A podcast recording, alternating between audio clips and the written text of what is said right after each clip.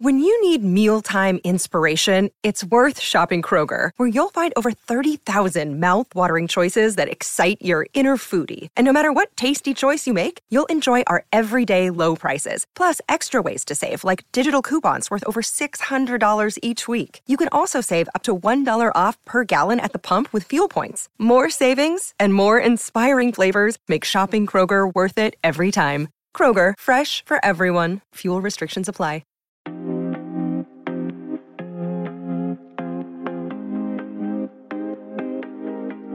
Welcome back to the Barstoolers Premier League podcast. The lads are back after an international break, where we're discussing all the madness that happened prior to the international break, with both Liverpool and United losing by five goals each. We're also going to be discussing Project Big Picture, a project which would reshape English football. And of course, we'll be looking ahead to the next round of games in the Premier League. Enjoy the show.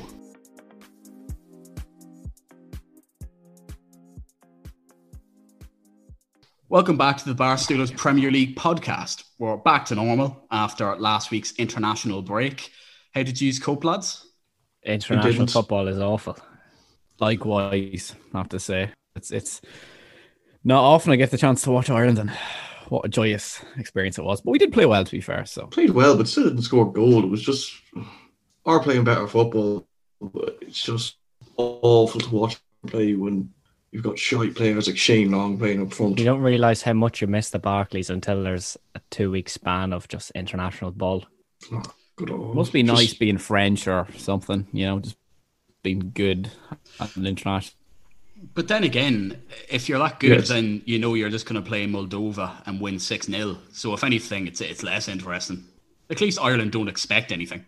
Yeah, that is true. The tournaments are the only interest you get. Like if like these mm-hmm. lulls would just be awful. That's The only time we thing. scored more than one in a match since since McCarthy took over was Georgia at home. Not Georgia, Gibraltar. It's just shocking to watch.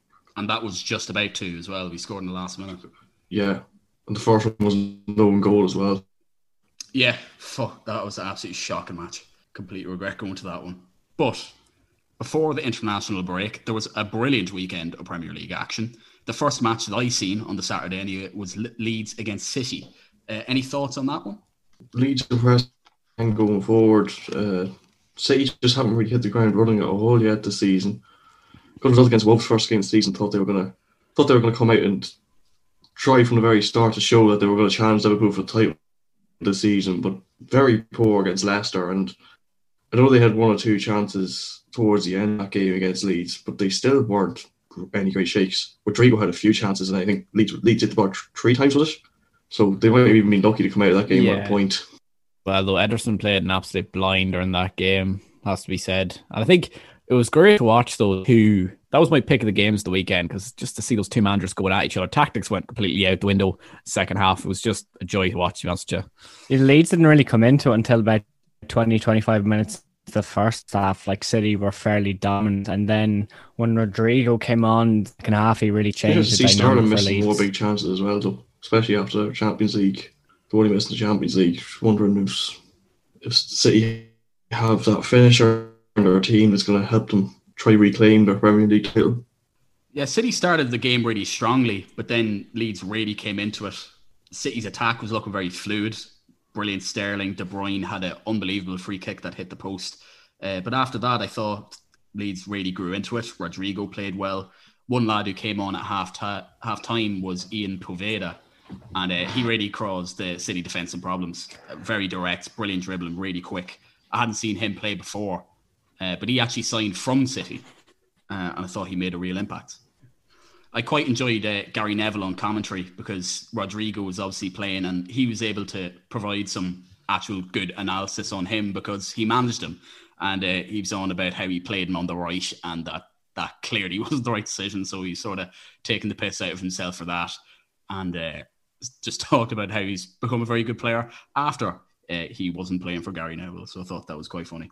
Uh, but one thing that was clear from this match, a lot of matches this from last season and this season, but very clear is that if you run at that City defense, you'll absolutely cause some problems. Because I don't know how good that Poveda guy is, but he caused some real problems, and you've seen it in several matches this season. If you just take the game to City, they're very vulnerable. Yeah, even if you think back to last season when Wolves played them in the Etihad, like Adama Traore was causing that City defense serious problems. He's just bombing at them, couldn't stop him. And it was the same with Liverpool. Like Liverpool when they play City, especially at Anfield, they just attack him like quick on the break. City can't defend it. It's a real, real sort of weakness in their squad. Yeah, I think that was always prevalent in City, but uh, they were when they were banging out hundred points. Like attack was so fluid, and the style of play was just fantastic. But now there's definitely frailties in that with Aguero and Jesus being missing. The goals just aren't coming, and they're playing a bit more conservative, more possession based. So, uh, so show that, especially last year. There was a few times last year where City ran away with games like six or seven nil. But it was the second they came up against a team that was able to defend well. City struggled to put them to bed. I think it's just City's strong points, definitely their attack, but they've never really looked that brilliant in defence, and especially last year when they didn't have Laporte in there as well, they looked incredibly dodgy at the back. Yeah, no, if I don't have most of the possession stats or anything like that from this game, but if you look at the shots and XG and stuff, it's clear that Leeds were probably the better team. A little bit hard done by to not get all three points. Then moving on to another game, uh, it was Leicester against West Ham. Uh, I think it was early kickoff on the Sunday. So very much a surprise result. I think James, you were the only one to predict the West Ham win. Yeah, nothing's a surprise for me. Absolutely, yeah. Three 0 West Ham. Uh, just clear Leicester just couldn't handle West Ham.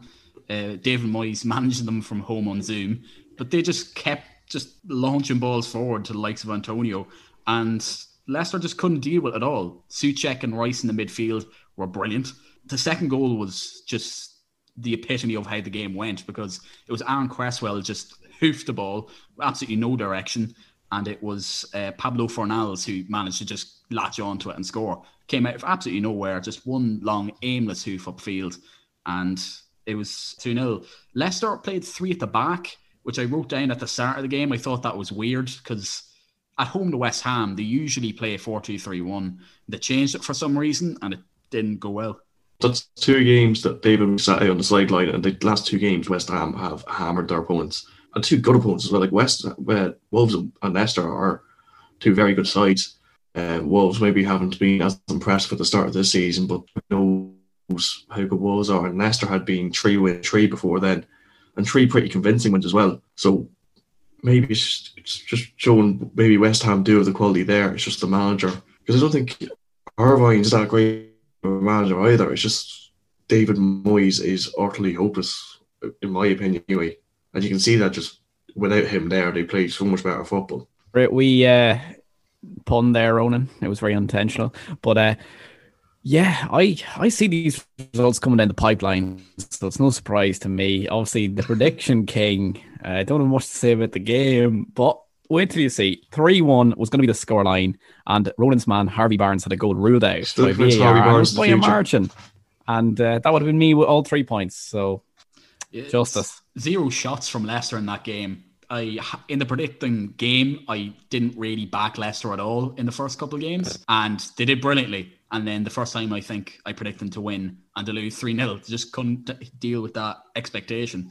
West Ham had 33% possession. They had six shots on target to Leicester zero. So a bit of a basket case of result. Definitely unexpected, but brilliant result for West Ham. Do you think with Leicester, like you don't really play three centre backs unless you have a sort of weakness? Like I know England play with three centre backs because they can, but in terms of like they have Harry Maguire and like Stones maybe, but Leicester have two grand centre backs in Söyüncü and Jonny Evans that they, they can play four. And then they've the two good fullbacks, Castagna and um, uh, Justin Pereira be coming back from injury. But um, it's just weird to see them change that formation and costing the game. Maybe it's just. Brendan Rodgers is completely incompetent at playing three at the back. So remember, he played three at the back against uh, United at Old Trafford, and Liverpool got absolutely spanked that match as well. Bizarre for me that he actually would change it considering how well Leicester I started think- the season. take all these fixtures with a grain, grain of salt. Like the champions of the Premier League conceded seven true. goals. This is insane. Uh, teams are unfit. I, I don't know what's going on, to be honest with you. the meat of the discussion, the United and Liverpool games. So United shipped six goals to Spurs. I only watched most of the first half. I switched it off after the fourth goal. Um, not because I didn't want to watch it, although I didn't really object to having to turn it off. Yeah, it was a fast start from United. Martial won the penalty, so we went 1 0 up inside a minute or two minutes, maybe, with you know the penalty having time to take it. Uh, so it was looking very good. And then Spurs hit back and were 2 1 up just a couple of minutes later. It was Shaw who didn't deal with the ball initially. And then Shaw and Maguire got in a mix up. Ndombele scored.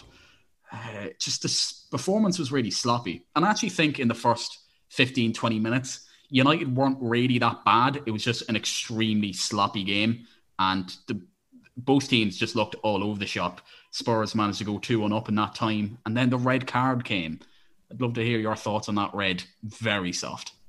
It's very funny. It could have gone either way. Like if mm. it was Lamela sort of swung for Martial first, and it was just because Lamela went down. It was a joke. It was really funny. And then I see. oh, I thought it was Pogba initially, but then um, when you see all the replays, it was Martial. But it was just a silly. I thought it was absolutely hilarious the way Lamela went down. He was like, "Yeah, sorry, lad, just kind of have to do this." Yeah, gotta respect it, honestly. Yeah, just, I don't blame him. Oh, yeah, I do the exact same thing myself. If, but like United fan, you would be fairly pissed off that was given against you. but yeah, I'd be more pissed off at the referee. Yeah, because surely you've got to send both off or not neither. Because they did the same thing pretty much. Yeah. Best solution is just give both yellow card. It's it's yeah. I don't think it's a red anyway. Yeah. No, it's yeah. It was really sloppy. But then United, uh, I had here uh, closing off the space well. You know, good pressing, and that very soon went to shit because uh, we were very bad at it. Um, but they were fairly dominant Spurs, or certainly the better team up until the red card, and then after that it was a non-contest. Did you watch the whole game? Did, did you get the whole picture?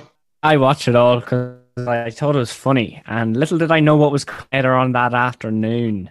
Yeah, but exactly. it was just rapid fire Spurs. They were just banging them in, and Son just on the break was he was just deadly. He's so good. I was watching with awe when Big Sonny that I didn't take in my normal team have in my draft team just was coming up with the goods in a big way. So from that perspective, and I also predicted as far as win, I was just loving life. It was it was fantastic. Absolutely huge fan of the the way look Mourinho gave the camera at the end there. The man thrives off drama. And patting, so good. patting Ollie on the head, he was waiting for that one. that was that was ten months in the making, was it? just Mourinho just doesn't get any sleep for those ten months. oh, he's just the man is unbelievable holding grudges. He just doesn't let go. yeah, much to his detriment at times in his career, but not this time. Um, I just have one note. There was a lot of calls for Eric Bailly to come in place of Victor Lindelof. That did happen, but in my opinion, Eric Bailly is not as good as Victor Lindelof. And that's not to say Lindelof's anything special. Just purely by being there, Eric Bailly just causes panic. I cannot believe that we managed to play Eric Bailly and Marcos Rojo beside each other for one or two seasons. Absolute chaos at the back. It's never going to go well. Just another agenda here. This is agenda on a par with uh, James Hudson agenda. Yeah, no, he's just, ah. well, yeah, like I, I he had the double block though before the penalty incident for the corner, didn't he? I know, yeah. Like he's a good, good, he's a good last ditch defender. But even the way he defends those, it's he just throws himself at the ball. He just absolutely it's, it's causes like, chaos. It's like we touched on the transfer special. It's bizarre how bad United are defending, and they weren't even linked to another. Yeah, it's half. ridiculous. I, that's the one place that they needed to get someone, and now they're going to have to wait till January. Yeah, it's hard to know. But like last season, I do agree we needed to upgrade on Lindelof. I said that in the summer, but last season it's generally pretty good. Uh, we conceded one more goal than City, I think, four more than Liverpool. Kept, I think, one of the most clean sheets in Europe, although that's probably helped by playing in the Europa League and stuff.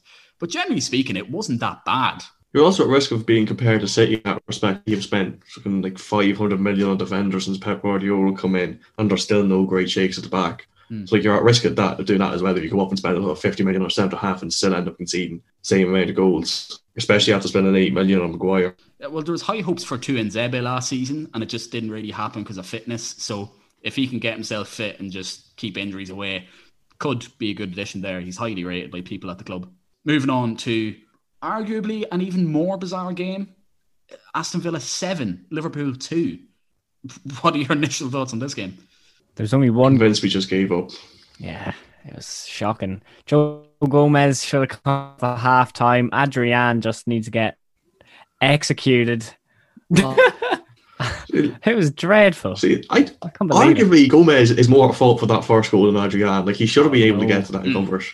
It's yeah. bad, but like at that stage, especially after the Atletico game, Liverpool players should know how bad. Yeah, wasn't it? Robertson is. Just fizzed it don't into give his him the ball. feet for the first goal, like a f- a phenomenal pace. What is he doing?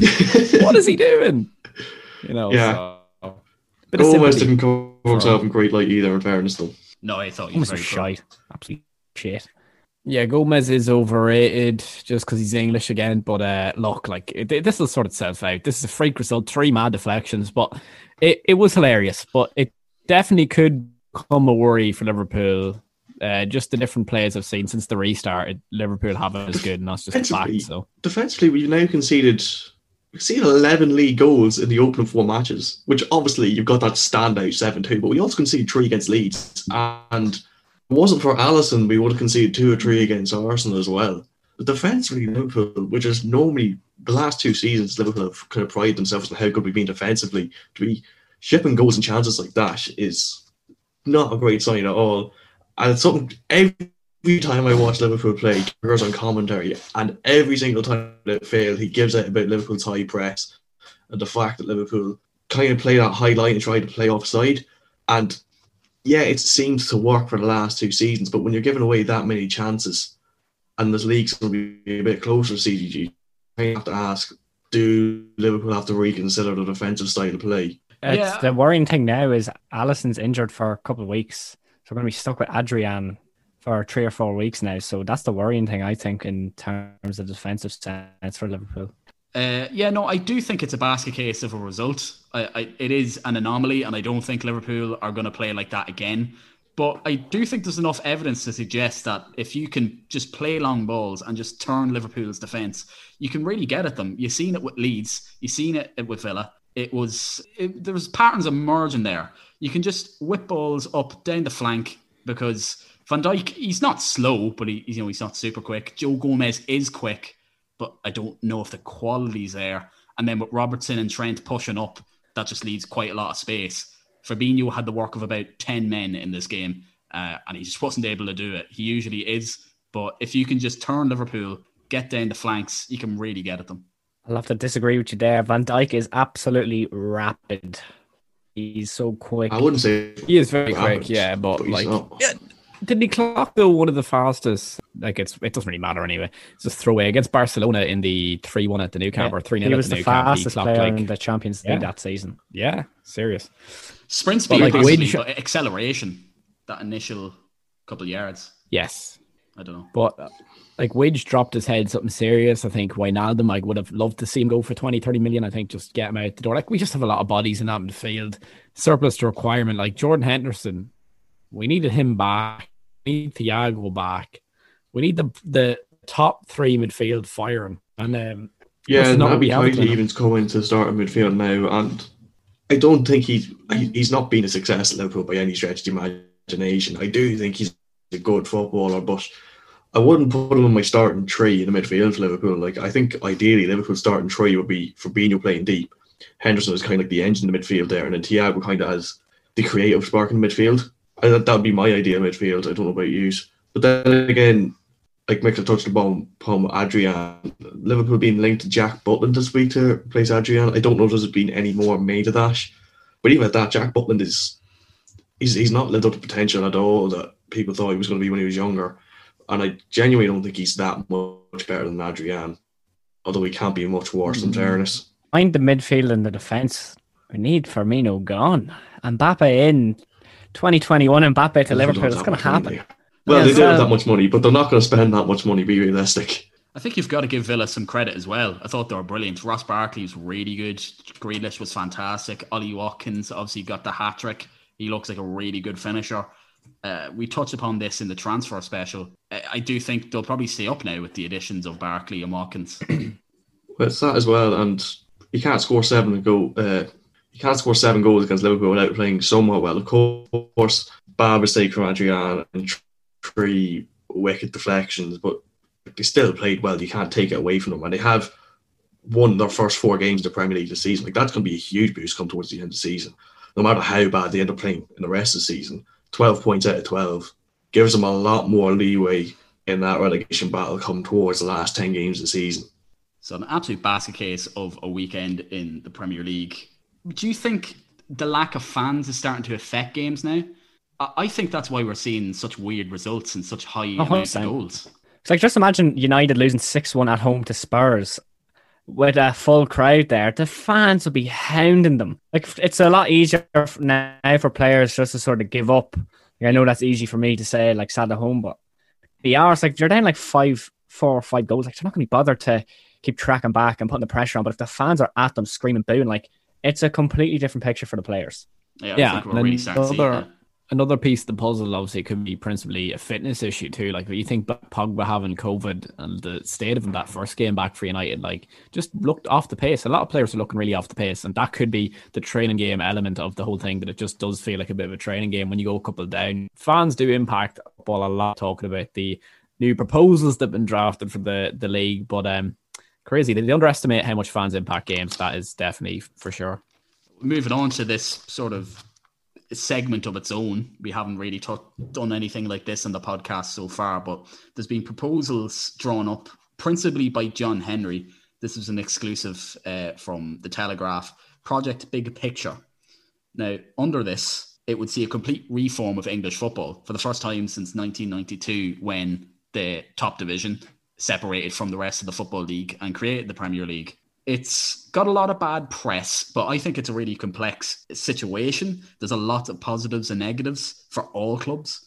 But essentially, the bottom line is that this would give all the power, well, not all the power, but the majority of the power to the top six clubs. At the minute, it's one club, one vote. So any issue that's brought up in the Premier League, each club gets a vote in it, which seems fair. But under this, the top six clubs would have the majority of the power on these decisions. The only thing is, is that EFL clubs are very supportive of it. I think all 72 clubs are in support of this new proposition because this would pay 250 million automatically to the EFL, all the clubs, and then future 25% of any Premier League TV deal for these teams in the Football League. Uh, but it would essentially it would bring the rest of the Football League closer to the sort of lower Premier League clubs mid-table, but then it would drive the top six clubs completely away. So it would make most football clubs more sustainable, but then the top six clubs would be completely untouchable. They'd absolutely pull away from the rest. I was looking at pros myself. The pros as it is at the minute for any major change to take place in English football is 14 of the 20 Premier League clubs. And there has to be a 14 to 20 majority for a decision to be made. And the proposed change is that the nine longer Premier League clubs, which is the big six, Everton, Southampton, and West Ham, have the power. And out of these nine, only six out of the nine have to agree on policy. So that's the big six can just go around and say, well, we're all going to agree on this because it's going to suit the six of us the best. Yeah, so, that's the most detail there. Absolutely, Ronan. You've hit the nail on the head. Like it's going to help EFL clubs financially. And I think if they came around and said this and didn't propose the two teams go down and said this as a temporary thing, where they're saying, oh, you know, just for a few seasons with the global pandemic and that, we're still in money. We're not overly affected by this. If we give you money for a few seasons, but for those maybe three or four seasons, we get the power. I think people be a lot more open to that. But obviously, if you're a Liverpool or Man United and you see a chance for you to have all the power in the game, you're going to want to take it. There was a few other things there talking about fans at games. They were talking about a twenty pound cap for away fans. Yes, and, and, a crease in allocation as well. And a crease yeah. in allocation. So a minimum three thousand or eight percent of allocation. So Liverpool's allocation go up to what something like five thousand, five and a half thousand. It'd be eight thousand Old Trafford or whatever. The only thing is like if you had a club like Bournemouth or that in the Premier League who have a small sort of stadium capacity of only like 10, 11,000, that means that's nearly half the stadiums going to away fans. And uh, I, think it's the optics of the situation because I think the big uh, six teams were trying to consolidate this power that they already possess. But it's something that we don't want to admit that is already there. You just don't want to look at it. It's the elephant in the room per se. Like, and then the whole six of nine majority, so they can just overrule the three happen to be their clubs being Southampton, Everton, and West Ham, I believe. Yeah, and like look at the grand institution that is Leeds United, Aston Villa, these big gargantuan football names. Obviously, not in terms of revenue and stuff now, but like they're going to be left out of the picture. I just think it stinks, and they're giving crumbs to the EFL, and this ultimately is better what they have now. But it just means that you're not going to have that football dream, that romanticism. Or oh, can my club become a Premier League team? Reality is they probably can't at the minute. So I'd say maybe just accept the deal. It's probably going to be as good as you're going to get, and just accept the reality that the big six have the big six. It's not my point of view. I don't like it, but it's the way things are. Like it's already hard enough to get into Premier League, and now having two teams less, it's going to be even harder. It's good in the short term for like the likes of the championship clubs, like a financial gain, but like come like 10 years down the line, teams haven't been in the Premier League like for 20, 30 years. Like it's going to be awful for the fans. I think as well, if we go to 18 teams, it's probably going to be similar to something like the Bundesliga have now. Bundesliga is 18 teams, two go down, one goes into a playoff. So I think the top of the championship wouldn't be affected that much in terms of just promotion playoff. So it'll probably just be top two go up, four teams playing playoff, then the winner of that playoff plays a Premier League team, which then makes it harder for teams that don't finish top two. And then along with that, two teams going down, there'll probably be an increase in numbers of teams to at least the Championship, League One, or League Two, which are all incredibly hard divisions to get out. One team anyway. in each division, yeah. One in yeah. Championship, one in League One. So it's just makes it really difficult to get into promised land. Um, I think James make a good point. I mean, realistically, the top six the amount of money they have compared to the other clubs is they're running with it. But I don't think it is the best thing for English football. I know what James was saying about just accepting that the top six clubs are way ahead, and I completely agree. But uh, the problem is, is that at the moment it's one club, one vote. So if the top six clubs said, "What about if we reform the Premier League again and it's just us six? Who's going to stop them? you know, with the one club, one vote, at least some of the interests of the smaller clubs are being looked after, even if they are kind of untouchable in terms of finishing above them. It's yeah, it's it's how much does that twenty five percent of yearly revenue mean to you? It's like is that the trade off? Because John Henry and all these are hedge fund managers. These know these guys know how to crunch their numbers. So obviously, it's a very favorable trade in in uh, terms of Liverpool. You're absolutely right. Like, but I think there's some merit now. I wouldn't like to see it myself in all the big clubs, if you don't mind me saying, fucking off to European Super League and just letting the Premier League do what the Premier League does with the minus the six clubs. I think that would be a more healthier league potentially. Owners of the EFL clubs and the employers of the clubs may look at the extra money and be like, "Oh, this is good for us," but then fans will look at it and be like, "Well, this is bad for us because maybe we have more money, but there's no chance of us getting to the Premier League or." even if you're League Two, being like, oh, it's going to be a lot harder for me to get up into League One of the Championship. Which, like, if you look at the likes of uh, Luton and Lincoln, um, I don't think I think Lincoln are still League One, but Luton were a non-league team three or four years ago, and they're in the Championship now. And I think they've had a pretty good start to the Championship season. It just makes it that much harder for teams in the lower divisions to move up, which is what ultimately what football fans want. I mean, football fans want the club to be financially stable but they also want to see their team do well on the pitch and have that chance to go to bigger teams and go to bigger stadiums, even if that is going from League Two to Championship. Yeah, Con Conal already um, touched on it that there was um, salary capping implemented like that can be good, but it's more for the top six. I'd see that being good for because obviously City can't pay all the wages. Like I know the in the American sports like NFL, NBA, they already have a salary cap, so they can't just have everyone. That's good. So um, I think even the big six having a salary cap things might become more even, which could make it more interesting to watch. But I have to say I'm not in favour of this um, big project. Yeah, but some on. sources might have you believe Pep gets half of his unofficial wages from offshore accounts. So there's always ways around for, especially for City. If there's a salary cap implemented on the big six in England, but there isn't one applied across Europe, that just means any of the players, any of the really good players, are going to be offered incredible wages from the likes of Real Madrid, Barcelona, Bayern Munich, PSG, and they'll just go to those clubs. So it might, if something like that happened, it would. Ha- I feel like that would have to be a Europe-wide yeah. uh, implementation. Yeah, no, very true. It's definitely a complex issue. Some people paint it out to be the devil itself, and there is some positives to it. But if you had to vote in it, what way would you be voting? I would probably vote against it it, it depends on my perspective. If I was in the big six, I'd obviously bite your hand off for it, but there's not many clubs like that, so I'd probably say no. If I was like a manager or like chairman of one of these big clubs, you'd be dying for it, but as a fan, um, I'd be against it. Yeah, I think there definitely is some decent stuff in it for the smaller clubs, but generally speaking, it is a unanimous decision from our part that this is, would be a bad thing.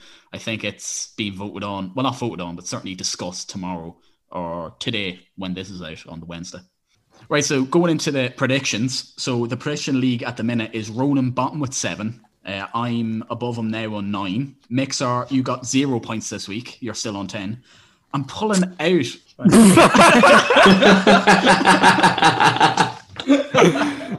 I'm pulling out in front is James on 16. So your outlandish predictions are getting you somewhere, James. Okay, so first match of the weekend, we've got the Merseyside Derby. So Everton at home to Liverpool. Two teams generally in good form. Everton have been fantastic. Liverpool have been largely good, if you forget that Aston Villa game. So I was half tempted to say Everton would win this. It's at Goodison, but they've been really good. But at the end of the day, they're still Everton. So I couldn't put my neck out in the line and predict a win. So I've went for a fairly entertaining 2-2 draw. I've gone for a 2 0 Everton win because Adrian's a shit bastard. Adrian is terrible, but I'm going to say 6 1 Liverpool. Fuck's sake. Fuck off. Shut the f- up. Oh my god. Sorry, 16 points Question to the man's league. ways. That's all I have to say. All he has to do is predict a Liverpool win and he gets the point. It doesn't matter if he says 6 1, 18 0. It doesn't matter. He's just getting wins right. Oh, it's, It is what it is. It's disgraceful. uh, I'm going for a good L. Nil nil. Nil nil. Um, yeah, just a hopeless Liverpool Merseyside derby at Goodison. Just, yeah, not optimistic at all. Okay, so only one person predicting Liverpool win there. Interesting. And that's going to stand to him because Liverpool will probably just win 2 0 and he'll be the only one to get a point. But anyway, uh, so the next game, another really good game on the Saturday, is City at home to Arsenal. Two teams in in different form, I would say. Uh, but again, as Ronan keeps saying on the podcast, City are good. Uh, so it's very hard to predict against them. I could definitely see Arsenal causing them problems like they did in the FA Cup semi final last year. But I don't have enough confidence to actually predict it. So I'm just going with a pretty comfortable 2 0 City win. Our quadley will just be too much. I've gone for a 3 1 City win because City are going to. Actually, I'm going to change that. I'm going to take a leaf out of Jambo's book. Fucking 10 2 to City. oh, fuck it. The, the game is in disrepute. I may as well. I've gone for a Manchester City four goals to Arsenal four goals. Let's go. Game of the weekend. Uh, I see Arsenal being too sad after the departure of the beloved Gunnersaurus. Uh, I think Pep's just going to get the cock out 4 0. Oh, fuck. Oh, fuck. Go back. That's staying in the pod. yeah, keep that in. Going on to the next game, we've got another derby, kind of. It's Palace at home to Brighton. It's one of the strangest rivalries, but it's a rivalry nonetheless. It, if fans were there, it'll be getting hostile, no doubt about it. They really do hate each other. All stems from some, just one match, I think, in the 80s or something that was really rough. Lots of big tackles going in. I think it's all stemmed from that. It's they're two very different teams. Palace, obviously, under Hodgson, just two banks of forwards, a sit back. Brighton, completely different under Graham Potter, play really good progressive football, but they are a little bit toothless. So I'm just going to go with a pretty boring 1 0 Palace win. I'm going for a fuck off 7 4 win for Brighton. I'm just going full in on Jam's tactic at this stage. Look what I've done. Um, I'm going to go for a 2 1 Palace win. I feel like they're due a win. And I think, yeah, you're right. I think Brighton are a bit toothless and they're lucky getting penalties from Maupay doing his Panenkas. Let's give, let's just fuck off Maupay, huh? I'm going to go for a 2 2. I think um, Connolly Maupay goals and then uh, just whatever from Palace. I just think it'll be an interesting game to watch. Two sides and start the season relatively well, considering they'll be in and around the relegation battle. But looking forward to that one. And then the fourth game is another rivalry, again, kind of. It's Spurs against West Ham. So it is a London derby, but maybe not the most intense one.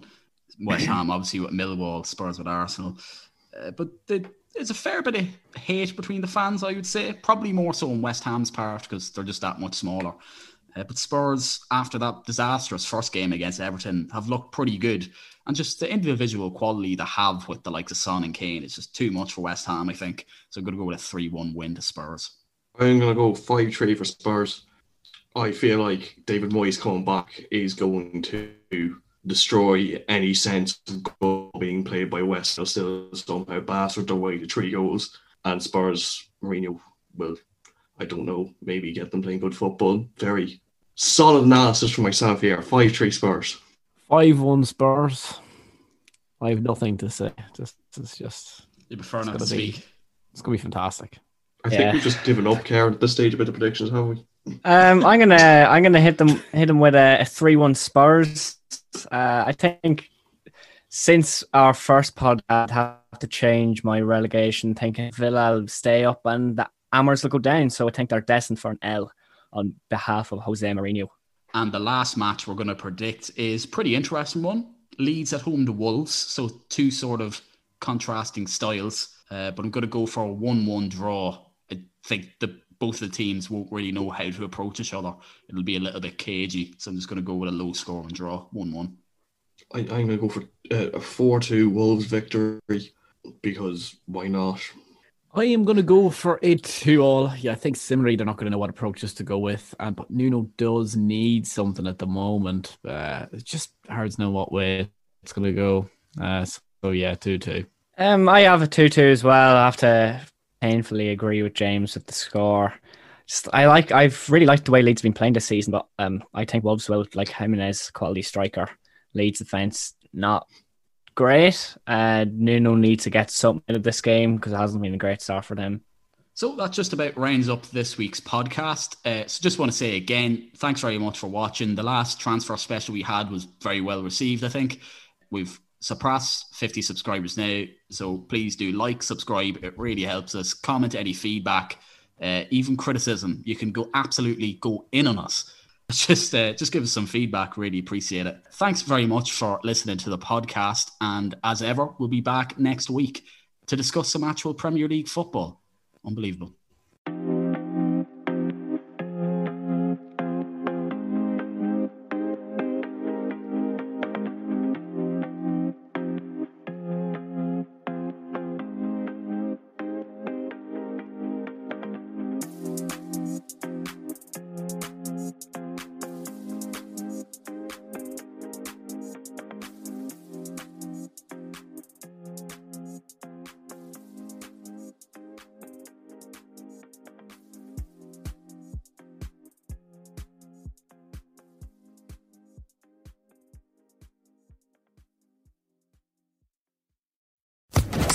Podcast Network. Support for this podcast and the following message come from Corient. Corient provides wealth management services centered around you. They focus on exceeding your expectations and simplifying your life. Corient has been helping high achievers just like you enjoy their lives more fully, preserve their wealth, and provide for the people, causes, and communities they care about. As one of the largest integrated fee only registered investment advisors in the U.S., Corient has deeply experienced teams in 23 strategic locations. Corient has extensive knowledge spanning the full spectrum of planning, investing, lending, and money management disciplines. Leverage Corient's exclusive network of experts to craft custom solutions designed to help you reach your financial goals, no matter how complex they may be. Real wealth requires real solutions. For more information, connect with a wealth advisor today at corient.com. That's C O R I E N T.com. Corient.com.